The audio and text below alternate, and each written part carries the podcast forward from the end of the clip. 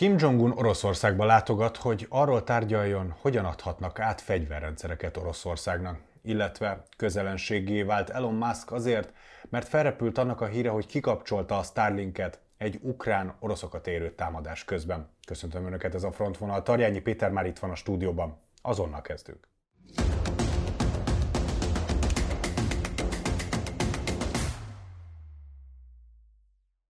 Szia Péter, köszöntelek. Hát egy, egyértelműen a legnagyobb hír, és ami a legnagyobb port kavar, az az, hogy Kim Jong-un ugye Oroszországba látogat. Mi erről korábban ugye már beszéltünk, amikor Solygóék. amikor Solygóék mentek ugye Észak-Koreában annak érdekében, hogy már megkezdjék a tárgyalásokat, és akkor ugye azt tisztáztuk, hogy hát ez azért fontos Oroszországnak, mert hát az észak-koreai fegyverrendszerek szinte lényegében teliben, teljes mértékben kompatibilisek, meg Oroszországtól vásároltak nagy részben, így pontosan tudják Oroszországban, hogy milyen eszközöket tudnak szerezni Észak-Koreából. Ez a találkozó, ez ennek a folytatása, és lényegében ez egy, ez egy bizonyosság arra, hogy ez most már akkor be fog következni, és Észak-Korea fegyverrendszereket fog adni Oroszország számára azért, hogy folytassa a háborút? Nézd, én azt gondolom, hogy az, amikor az Egyesült Államok külügyminisztériuma, illetve Washington közleményt adott ki a tekintetben, hogy felszólítja Észak-Koreát, hogy ne adjanak át fegyverrendszereket. Ez két dolog miatt érdekes. Egyrészt az Egyesült Államok és egyébként a nyugati hírszerzés nagy valószínűséggel pontosan tudja, hogy ezek a találkozók eredményre vezettek. Tehát egyszerűen a két vezető miért találkozna egymással, eh, ha nem lenne már valami olyan részletes egyeztetés, amiben Solygujék, illetve az észak-koreai hadsereg vezetői, illetve logisztikáért felelős tábornokaival részletesen végigmentek, hogy darabra mit fog átadni Észak-Korea eh, Oroszországnak. Ami olyan szempontból rossz hír az ukránoknak, hogy ez már eldöntött valami, és ezek a szállítmányok vagy már úton vannak, vagy az elkövetkező időszakban elindulnak a frontvonalra. Nyilván ennek kell egy bólintási része, de Ilyen szempontból én azt hiszem, hogy ez egy jelképes valami. Tehát a két vezető pontosan tudja azt, hogy az alatta dolgozó apparátus elvégezte a munkát, a házi feladatot, és ez részletesen ki van dolgozva. Nyilván ezen az egyeztetésen más dolgokról is beszélnek majd. Nyilván a kompenzáció mértékéről, amihez kapcsolódóan a felme, tehát mi is ugye beszélgettünk, hogy mi lehet a kompenzáció, és azóta most már eléggé pontos információi vannak az Egyesült Államoknak, hogy az elsősorban nyersanyagokról, tehát földgázról, olajról szól, illetve fölmerült még az, amiről mi is beszélgetünk, hogy kemény valutával fizetnek, nyugati valutával fizetnek az oroszok ezért a segélyszállítmányért. De ez én azt gondolom ténylegesen több szempontból érdekes. Egyrészt igazán a nyugat és az Egyesült Államok semmit nem tud ez ellen tenni, tehát ez egy eldöntött tény. És a kommunikációban ezért is jelent meg, hogy ez azért egy önlelepleződés, hiszen Oroszországnak nem mehet annyira jól, hogyha szüksége van ezekre a, a, a fegyverkészletekre, lőszerkészletekre, és egyébként én azt gondolom, hogy ez igaz is. Egyszerűen olyan mennyiségű lőszert használ el Oroszország a védekező és támadó hadműveleteibe, amit egyébként a mostani eh, fegyvergyártási, lőszergyártási kapacitásával képtelen pótolni. Ez egyébként mutat, és itt megint van egy, egy részlet, tehát a szankciókhoz kapcsolódóan, hogy a szankcióknak bizonyos elemei ténylegesen működnek Oroszország eh, tekintetében, illetve azt is látnunk kell, hogy Oroszország eh, fegyvergyártási és lőszergyártási kapacitása nem volt felkészülve a háborúra. Ezt próbálják így pótolni most. És azt hiszem, hogy olyan mennyiségű lőszert fog kapni Oroszország, ami az elkövetkező hónapokban elegendő lesz a védelmi és támadó, esetleges támadó hadműveletek végrehajtására, de ez nem csoda. És ahhoz is elég lehet, hogy, hogy utolérje magát Oroszország? Ezt akartam mondani, tehát nem csoda kategória, mert Észak-Korea nem rendelkezik olyan lőszermennyiséggel, amivel egy totális háború, tehát hogy annyira kisegítené Oroszországot, hogy, hogy ezzel az elkövetkező egy, másfél, két évet végig tudná háborúzni Oroszország. Az elkövetkező eh, három-négy hónapot igen. Ugyanazt tudom elmondani, nagyon érdekes volt, hogy hogyan nyitott például a drónok tekintetében Irán irányába Oroszország. De ha megnézzük, azokkal az iráni drónkészletekkel tulajdonképpen egy 6-9 hónapot volt képes áthidalni, illetve azt, hogy ez alatt a 6-9 hónap alatt egy saját drón technológia, iráni drón technológiára építő, épülő fegyvergyárat fölépítsenek Oroszországba, amit egyébként hihetetlen gyorsan meg is tettek az oroszok, és most kezdődik valamilyen fajta dróngyártási szisztéma és, és mennyiség, ami egyébként még mindig nem elegendő ahhoz, hogy biztosítsa az oroszok készleteinek csökkenése szempontjából fönnálló helyzet változtatását a frontvonalon. Tehát ez egyfajta kapkodás, ami jól mutatja azt, hogy a háborúba úgy kezdett Oroszország, és most már ez teljes egészében több dolog kapcsán lelepleződő, de most már nagyon-nagyon láthatjuk, hogy egyébként nem gondolta Oroszország, hogy ez egy ilyen hosszú háború lesz, és igazán nem készült föl erre a háborúra. Az más kérdés, hogy Észak-Korea és Irán kapcsán is többször fölmerült, hogy itt nem csak arról van szó, hogy átvesznek készleteket, és igazán a nyugat ettől fél, és egyébként ettől félhet is, hanem az, amikor, mert hogy Észak-Koreában is vannak gyártósorok, Iránban is, amikor ez a két ország azt mondja, hogy elkezdünk nektek, oroszoknak gyártani. Tehát vannak készleteink, átadjuk, ezzel elvagytok valameddig. De egyébként a háborús erőfeszítéseiteket azzal támogatjuk, hogy nyilván ellentételezés, tehát pénz, nyersanyag kapcsán, ha ezt nekünk fizetitek rendszeresen, akkor elkezdünk nektek gyártani. Ez viszont lehet veszélyes a háborúban. Tehát akkor a lényegében Észak-Korea rendelkezik saját gyártási kapacitással. Rendelkezik. Nyilván ez nem olyan mennyiségű, de nézd, tehát egy ilyenfajta helyzetben minden segítség jól jön Oroszországnak. Az első segítség az, amikor átadják a készleteket, a másik pedig az, amikor azokat a gyártósorokat, amik nyilván nem olyan minőségű lőszert és nem olyan minőségű muníciót gyárt, ami ebben a háborúban precíziós eszköznek számít, de egyébként kellő mennyiséget tudnak biztosítani. Mi zajlik az elmúlt egy hétben a frontvonalakon? Kicsit befagyni látszanak megint, nincs nagyobb áttörés, ugye volt az, hogy az első frontot át tudta tör, törni az, az, első, védelmi ukrán, az első védelmi vonalat. Át tudta törni az ukrán csapatok, de azóta igazából nem nagyon látszik mozgolódás, illetve abba is talán érdekesség, de hogy ugye beszéltük, hogy nagyjából 100 ezer katonát csoportosított át az északkeleti részre ugye Oroszország, és hogy ott is, mint hogyha inkább állomásoztatva lennének ezek az egységek, nem alapvetően pedig bevetve és aktívan előre nyomulva. Ö, én pontosítanék, tehát hadászati szempontból, tehát hadműveleti szempontból igazad van. Harcászati, taktikai szempontból nem.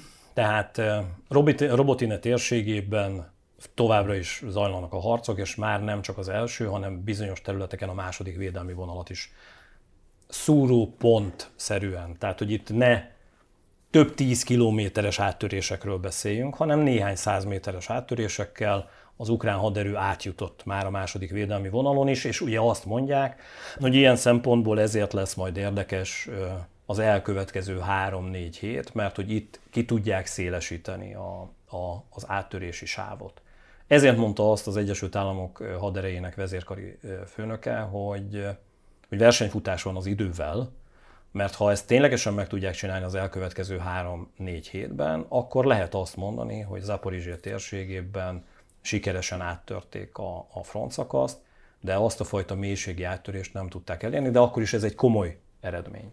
A kérdés ugye az, hogy ha az elkövetkező 3-4 hétben ezt végre tudja hajtani. De telnek hetek, és ebben nincsen előrelépés napi szinten, és, erre, és ezt, ezért akarom mondani neked, hogy ez úgy pontos, hogy napi szinten, és ezt maga az ukrán hadsereg ismert el.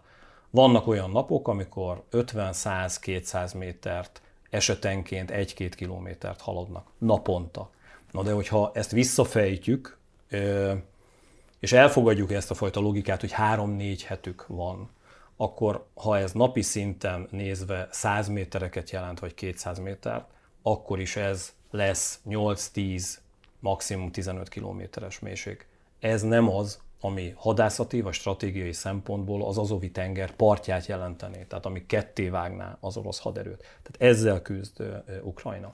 Egyébként az ukránok arról beszélnek, hogy ők viszont abban hisznek, hogy ha ez a második védelmi vonal is összeomlik, ebben a térségben akkor ők ezt ki tudják szélesíteni, és azokban a hetekben, amit mondjuk 8-10 nap múlva látunk, mert ők úgy gondolják, hogy 8-10 napon belül ezt végre tudják hajtani, egy olyan fajta előretörést fogunk látni, mint ami tavaly szeptemberben volt Herson térségében, amikor tényleg napi szinten 8-10 kilométer tudtak előre haladni. És, ami nagyon lényeges, ugye Budanov, a, az ukrán katonai hírszerzés vezetője már előre jelezte, hogy ne abba a stratégiába gondolkodjunk, amit tavaly láthattunk, ez pedig ugye arról szól, hogy amikor eljött a rossz idő, elkezdődtek az eső, esőzések, ugye a Sártenger leállította a hadműveleteket, akkor ugyanez fog történni most is, mert hogy az időjárás ellenére az ukrán haderő képes lesz hadműveleteket végrehajtani. Ezzel kapcsolatban őszintén mondom, szkeptikus vagyok. Az orosz haderő részéről én azt látom, hogy nem állomásosztatás van Csongor, hanem abban a térségben próbálnak ellenlökéseket, támadásokat végrehajtani, de ezek nem eredményesek. Ugyanazzal küzdenek, mint egyébként amivel az ukránok Zaporizsia térségében. Igen, csak az ember azt gondolná, hogy többször szóba került a túlerő, meg hogy a létszembeli fölény, és hogy mekkorának kell lennie, de hogy tehát, hogy akkora túlerőt vezényelt oda azért abba a térségbe az orosz hadsereg, hogy annak valamilyen szempontból kellett volna, hogy látszata legyen. Itt megint csak azt tudom mondani, hogy nem a bakancsok száma, mint amit múltkor is említettünk, a döntő. Tehát attól, hogy egy térségbe hirtelen megjelenik 60-80 vagy 100 ezer katona, nagyon-nagyon számít a felszereltségünk, nagyon-nagyon számít az, hogy milyen a kiképzettségük, milyen a motivációjuk, és egyébként, hogy milyen védelmi szintű védelmi vonalakon kell áttörniük. És abban a térségben, ahogy néhány hónappal ezelőtt mondtam, hogy az oroszok elvégezték a házi feladatot, és nagyon precízen ástak, és beásták magukat, ugyanezt az ukránok is elvégezték, és, és ott is nagyon erős védelmi vonalak vannak. Az, amit látok, és az, ami várható az elkövetkező időszakban, hogy újabb mozgósítási hullám lesz Oroszország oldalán, tehát hogy még több katona fog megjelenni az elkövetkező időszakban. Ezt nem napokba gondolják a hallgatóink, nézőink, olvasóink, hanem én azt hiszem, hogy várják ezt a fajta rossz időt, aminek során megközelítőleg egy 100-150 ezer fő meg fog jelenni. Tehát én azt gondolom, hogy most ugye az ukrán hírszerzés szerint 430 ezer orosz katona van a térségben. Én azt gondolom, hogy ez a jövő év elejére szerintem átlépi a bűvös 500, de adott esetben akár a 600 ezer fős létszámot is, ami nyilvánvalóan Ukrajnának egy nagyon komoly feladatot jelent jövő évben. A másik nagy hír az az, hogy ha a hírek igazak, akkor Elon Musk a Starlinket kikapcsolhatta egy ukrán támadás alkalmával, az is hozzátéve, hogy Muskot az motiválhatta a hírek szerint, hogy, hogy megelőzzön egy nukleáris válaszcsapást. Az ukrán vezetés erre nagyon-nagyon hát kiakadt, talán ezt Jó fogalmazó, persze. Jogos lehetette Musk félelme, honnan lehettek neki ilyen információi, Miért ez a millió van? És kérdés. Igen, ez a millió dolláros kérdés számomra, hogy egy, egy, a világ egyik leggazdagabb emberének, egy milliárdos vállalkozás, vállalkozónak miért vannak ilyen jellegű titkos szolgálati információi egy folyamatban lévő háború közepén? Ez azért egy komplex kérdés volt. Az egyébként én azt gondolom, tehát hogy akkor egy, ezt vegyük végig, hogy a, a nézők értsék. Tehát ugye ez egy önéletrajzi könyvben, vagy, vagy egy ilyenfajta dokumentumban jelent meg. Amit tudnunk kell a, milliárdos vállalkozóról, hogy ő azért szereti a saját imidzsét növelni. Nem azt mondom, hogy ez azt jelenti, hogy ez hazugság, tehát én azt gondolom, hogy ezt ő végig gondolta, de picit többet sejtett annál, mint ami szerintem a valóság volt. Az mindenképpen egy kemény visszajelzés, és ez egy elgondolkodtató tény, hogy Ukrajna milyen szinten kiszolgáltatott egy, egy vállalkozónak, egy, egy milliárdos vállalkozónak, akinek olyan technikai háttere és olyan műhold rendszere van, amin keresztül, és akkor az első válaszom az egyik kérdésedre, amin keresztül, ahogy adatokat kérnek le az ukránok, pozíciókat határoznak meg, és hogy itt mi is történt valójában. Volt egy olyan időpillanat, amikor felderítési információk alapján nem egy-egy hajó tekintetében, hanem az orosz fekete-tengeri flotta ö, túlnyomó részének mozgását az ukrán haderő látta.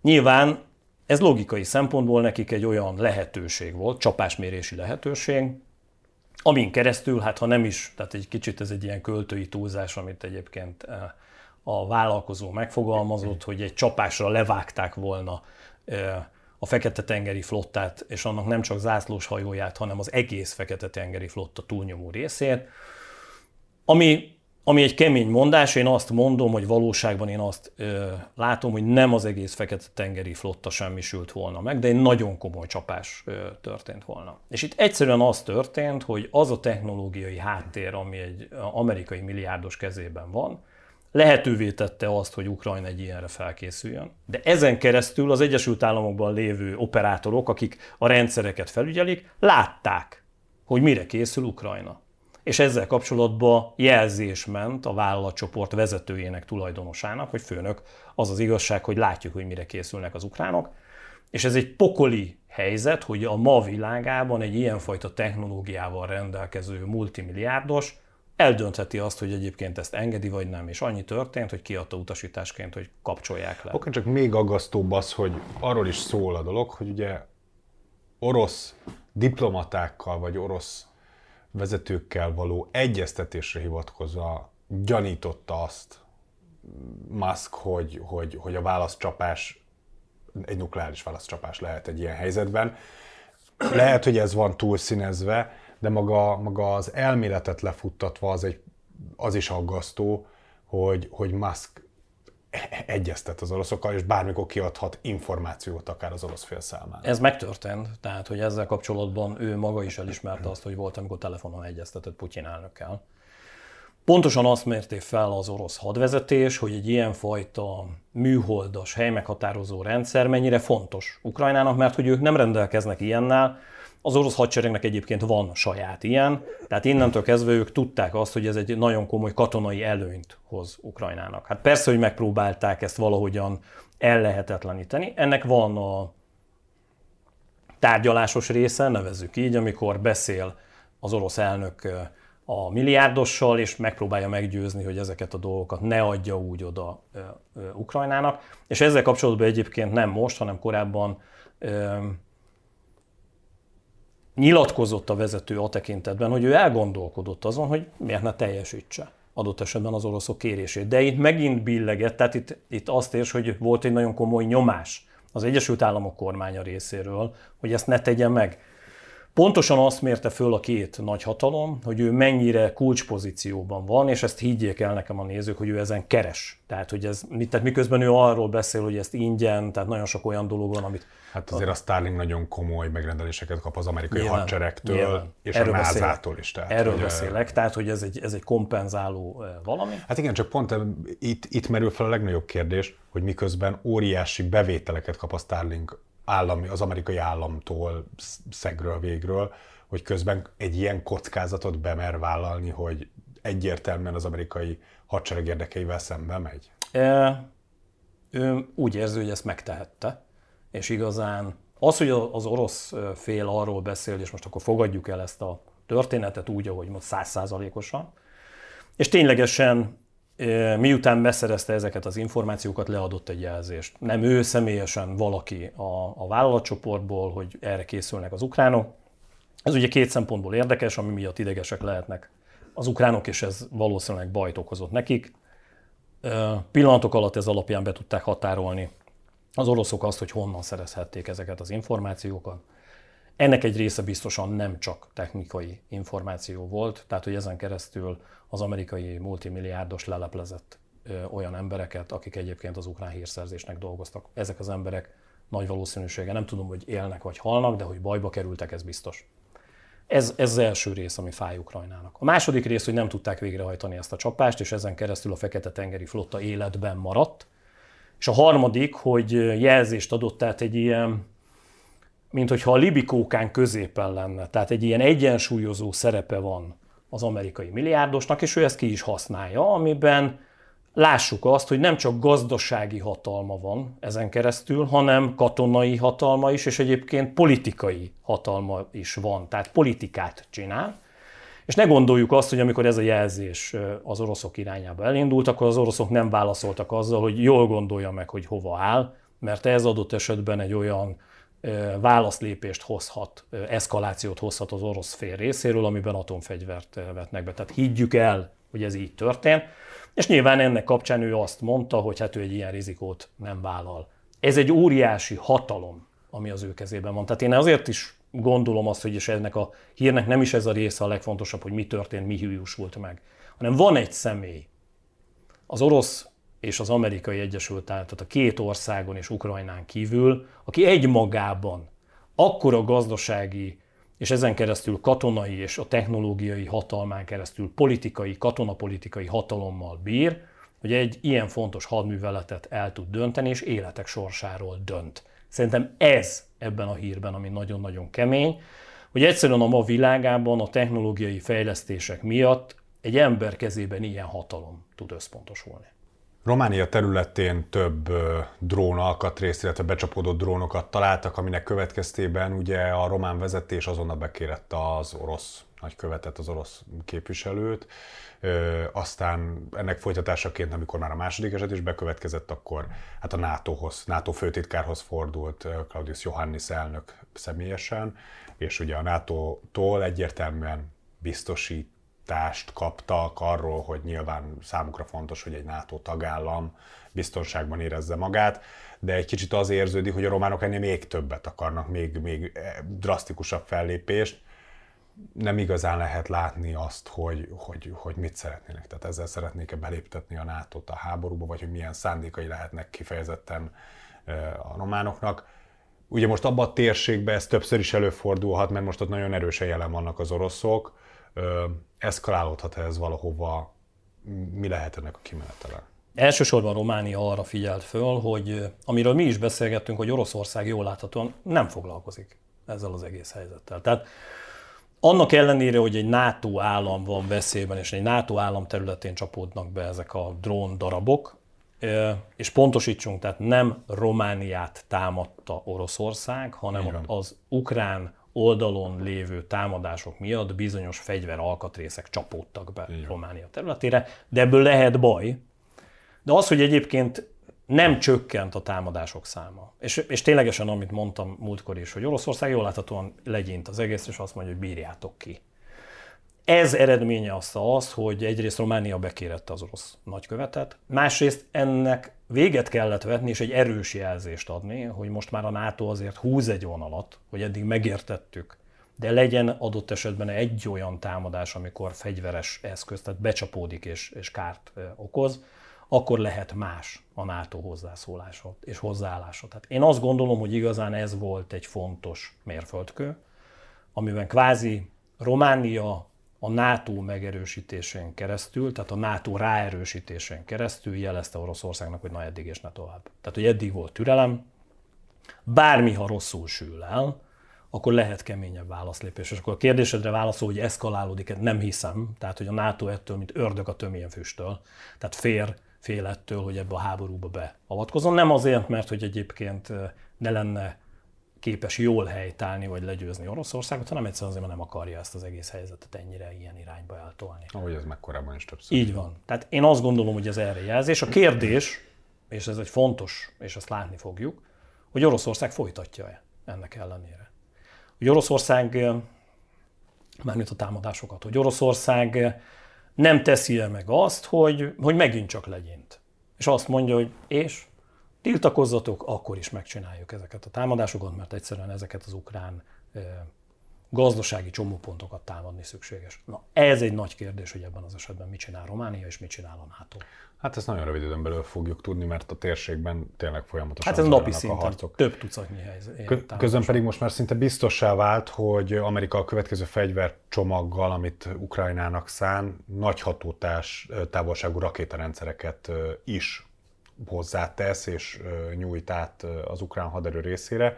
Olyanokat, amikkel már képesek lényegében az orosz területeket, az orosz belső területeket is folyamatosan lőni és bombázni.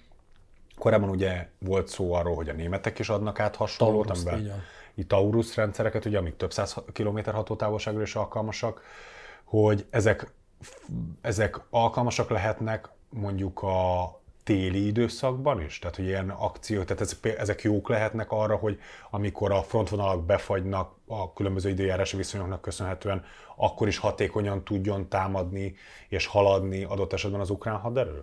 Az, amit tisztáznunk kell, hogy, hogy az, az ukrán tüzérségi rendszereknél a nagy hatótávolságot ugye ez a HIMARS rendszerek biztosítják. Az utóbbi időszakban nagyon-nagyon tudatosan és lassan növelte ezt a fajta támadási kapacitását és a, a lőtávolságát az ukrán tüzérség. Az, amit kevesen tudnak, és itthon erről nem is beszélnek a szakértők, hogy egyébként azért érdekesek ezek az, az amerikai fegyverrendszerek, mert nem új tüzérségi eszközöket kell e, vásárolni, hanem ezek a lövedékek és ezeknek a lövedékeknek mindegyike egyébként kompatibilis a HIMARS rendszerrel. Tehát a HIMARS rendszernek az első lebutított változata, amivel 35-40 kilométert volt képes áthidalni eh, Ukrajna. Fölment 70-80 kilométerre egy új rakétatípussal. Majd ez fölment 150 kilométeres távolságra, és ugye most ez az új eh, fegyverrendszer megközelítőleg 300-350 kilométert eh, képes biztosítani. Magyarán az a tüzérségi eszköz, amit megkapott tavaly Ukrajna, képes ezekkel a lövedék vagy lőszer variációkkal egyre nagyobb távolságot áthidalni. Ez ugye azért fontos, és egy kicsit visszaugarva az észak-koreai lőszer utánpótlásra, mert egyébként az orosz tüzérség néhány tíz kilométert képes áthidalni. A legnagyobb távolság, amit egyébként általánosan lőtávolságban tudnak és bírnak, az megközelítőleg ilyen 35-40 kilométer. Gondold el azt a távolságot. Óriási különbség. Óriási különbség. És ez, és abban van igazad, és ezt egyébként nagyon helyesen látod, hogy ténylegesen lehetővé teszi azt, hogyha befagynak vagy a sártenger miatt leállnak a hadműveletek, 150-200-300 kilométeres távolságról elérjék ezeket a, a katonai, logisztikai, gyártási csomópontokat, és ezen keresztül ellehetetlenítse Ukrajna Oroszország felkészülését bármilyen fajta hadműveletre, és úgy mérjen csapásokat, amivel egyébként, hogyha egy toborzási hullám eredményre vezet, igazán az orosz haderő nem látja az ukrán felett, és ennek ellenére az orosz haderő mégis megsemmisül. Illetve hát tovább tudja folytatni Ukrajna, gondolom hatékonyan az utánpótlás támadást, ami folyamatosan érkezne a frontvonalra. Ha már a rakétarendszereknél járunk, akkor ugye nemrégiben jött a hír, hogy Lengyelország egy elképesztő beruházásra készül, hadipari beruházásra készül, és pont HIMARS rendszereket fognak vásárolni, de olyan mennyiségben, amit korábban még nem látottam. Ez azért nagyon-nagyon kemény hír, mert láthatjuk azt, hogy egyébként Ukrajna mennyire sikeres a tüzérségi rendszereivel. Így van, ahogy előbb elmondtam, hogy ténylegesen azért, mert hogy különböző olyan rakétarendszereket, tüzérségi lőszereket kapnak, amelyekkel még eredményesebbek tudnak lenni. Ukrajna az elmúlt 18 hónapban nem több százas, hanem megközelítőleg 80-100 darab HIMARS rendszerrel rendelkezik. Itt változóak az adatok, van, ahol arról szólnak az adatok, hogy ez ennél kevesebb, van, ahol pedig több, de láthatóan, tehát a hadműveletekben nagyságrendileg kb. ennyi eszköz vesz részt. Varsó 2026-ig, tehát 2026 végére 500 darab ilyen rendszerrel fog rendelkezni. És ami nagyon-nagyon kemény, hogy ennek a rendszernek, ahogy előbb elmondtam, különböző lőszertípusokkal történő ellátása is biztosított. Tehát ilyen szempontból azt tudom mondani, hogy Kelet-Európában biztosan, de majd, hogy nem egész Európában a legerősebb tüzérséggel Lengyelország fog rendelkezni. És ez nagyon komolyan elbillenti az erőegyensúlyt. Tehát eddig nem volt kérdés az elmúlt évtizedekben, a hidegháború idején is, hogy akkor ugye nyilván nem Németország, hanem Német Szövetségi Köztársaság, de egyébként a hidegháború lezárulta után, hogy Európában három nagy haderő van, az Egyesült Királyság, tehát Nagy-Britannia, Franciaország és Németország most úgy láthatjuk, hogy az elkövetkező három-öt évben Lengyelország, és egyébként, hogyha valamilyen fajta katonai közösen gondolkodásban, mert hogy belpolitikai, külpolitikai témákban van ellentét időnként Lengyelország és Ukrajna között, de katonai megközelítésekben nincs. A katonai megközelítésekben azt nézzük, hogy az elkövetkező három-öt évben Ukrajna milyen fejlődésen megy át. Milyen tudással rendelkezik, 2014 óta háborúzik, tehát hogy, hogy tényleg valós tudással rendelkeznek az ukránok. Sajnos van tapasztalatunk. Így van. És ez találkozik valamilyen fajta együttműködésben, szövetségben Lengyelország félelmetes hadipotenciájával, ahol nem csak vásárolnak, hanem nagyon komoly fegyverfejlesztések mentén óriási fegyvergyártási kapacitással rendelkezik egyre inkább Lengyelország. Lassan úgy néz ki, és vannak ilyen előrejelzések is, hogy egyébként Lengyelország hajlandó lenne nem 2%-ot költeni. Ami a NATO elvárás. A NATO általános standard, és egyébként elvárás, ajánlás, mert Magyarország sem, még, még egyébként most sem érjük el a 2%-ot. Hát igen, de még így is kiemelkedők, mert nagyon sok ország az 1% így körül, van. vagy az alatt teljesül. Hát vagy Németország se költött 2%-ot. Lengyelország ezzel szemben már most megközelítőleg 3%-át költi a GDP-jének katonai fejlesztésekre, és van olyan terv, amit még ugye nem látunk, eh, ahol van olyan elgondolás, hogy 4,5-5%-át költi el a GDP-jének katonai fejlesztésekre. Egy 40 milliós országról beszélünk, saját katonai eh, gyártási kapacitással, eh, vásárlási lehetőségekkel, és ez, ha találkozik eh, Ukrajna katonai tudásával és az ottani nyugati fegyverrendszerekkel való ellátottsággal, azt kell, hogy mondjam, hogy a lengyel-ukrán tengely legerősebb haderőt fogja jelenteni egész Európában. És ez egyébként alapjaiban rajzolja át a biztonságpolitikai térképet, egyáltalán az, hogy mennyire erős vagy gyenge Kelet-Európa, mennyire billen el egyébként Kelet-Európa olyan szempontból, hogy valójában katonailag tud olyat mondani, amit az elmúlt száz évben nem tudott mondani a nyugat ellenében. És ami ugye nagyon érdekes, hogy ennek kapcsán az Egyesült Államok hogyan látja Lengyelországot, hogyan látja Németországot vagy Franciaországot. Tehát ebben is lehet elbillenés. Jól látható egyébként, hogy Lengyelország mindig is történelmi okok miatt egy nagyon komoly angol száz barátsággal és angol száz gondolkodásmóddal rendelkezett. Tehát, hogy elsősorban azokat az érdekeket és azokat a víziókat fogadták el és gondolták ők is követendőnek, amit egyébként az Egyesült Államok vagy az Egyesült Királyság megfogalmazott.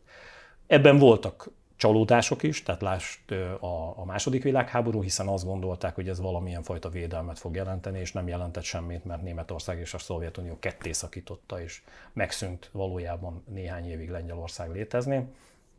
Tehát ilyen szempontból ennek vannak negatív részei is, de most nem erről van szó, és úgy, ahogy fogalmaztál egyszer, hogy Lengyelország tanult a történelméből, és pontosan ezért van ez a fajta fejlesztés, ami azért érdekes, mert eh, ha belpolitikailag nézem, Magyarországnak nem lenne szabad ezt elfelejteni, hogy egyébként eh, az elmúlt száz évben azért a környező szomszédaink mindegyikével volt fegyveres konfliktusunk, és egyébként az elmúlt száz évben mindig az egy visszatartó erő volt a szomszédaink részéről, hogy Lengyelország a barátunk és valahol egyébként a 90-es évek elején Ukrajna is a barátunk volt. Egy olyan helyzetben, amikor a szomszédainkkal nem annyira jó a viszonyunk, az ukránokkal nagyon-nagyon nem jó a viszonyunk, az orosz pártiságunk miatt adott esetben Lengyelország is egy kicsit távoltartással, vagy távolabb lépett mellőlünk, egy ilyenfajta helyzetben végig kéne gondolni azt, hogy mennyire vagyunk barátokkal körbevéve, vagy mennyire maradtunk egyedül. És ebben, hogyha Lengyelország egy ilyen erővel van jelen, érdemes lenne Lengyelországgal nagyon-nagyon jó barátságba maradni, vagy ezt még fejleszteni. Ebben mondjuk nagy szerepe lesz a lengyel választásoknak, hogy Így hogyan van. alakulnak, ugye ezt tudjuk egyrésztről. Hát másrésztről pedig igen, a geopolitikai helyzet sem mindegy, hogy hogy alakul ebben egy érdekes kiszólás az, hogy Vladimir Putyin egy konferencián azt a kijelentést tette, ami a legérdekesebb teljesen indokolatlanul, hogy 56-ban hiva volt, hogy a szovjet erők benyomultak Budapestre és Csehországba, és egyébként... 68-ban így van. Én azt gondolom, hogy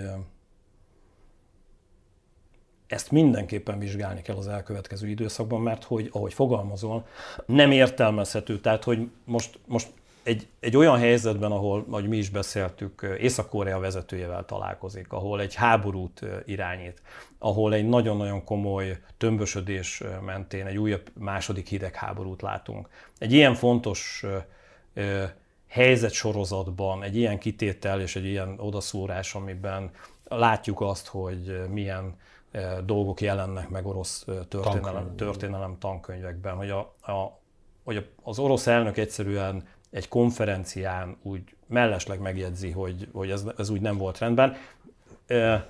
Nem ezt tudjuk, hogy Putyin elnök és az ő környezete nem úgy kommunikál, hogy reggel fölkelnek és eldöntik, Ez hogy ma akkor mond, mondunk, mondunk egy ilyet. Ezt, ezt ők nyilván megtervezték. Tehát, hogy ennek van valamilyen fajta üzenet oka, amit nem látunk még, tehát teljesen friss hír, tehát mondjuk el a nézőknek, hogy ezt most, tehát 15, 15 perce röppent, röppent fel. De én azt gondolom, hogy ennek van egy nagyon komoly biztonságpolitikai üzenete és hozadéka is, ami lehet üzenet Kelet-Európának nagyon komolyan, de nem akarom túldimenzionálni. Én azt gondolom, hogy, hogy legközelebb, ha beszélgetünk erről, többet fogunk tudni, és én javaslom, hogy ezt nézzük meg, mert... Mert nyilván lehet erre reakció, kormányzati lépés. Igen, meg kiderül, hogy miért, miért gondolta ezt fontosnak most az orosz elnök és az orosz katonai és diplomácia. Katonapolitika és diplomácia visszatérünk rá. Köszönöm Péter, hogy itt voltál ezen a héten. Köszönöm a lehetőséget. Önöknek pedig köszönjük, hogy velünk voltak ezen a héten is. Ha eddig nem tették volna, akkor iratkozzanak fel a csatornánkra, illetve a komment szekcióban mondják el véleményüket az elhangzottakról. Jövő héten ismét friss adással várjuk Önöket, akkor is tartsanak velünk. Addig is viszontlátásra. Viszontlátásra. A műsor a Béton partnere.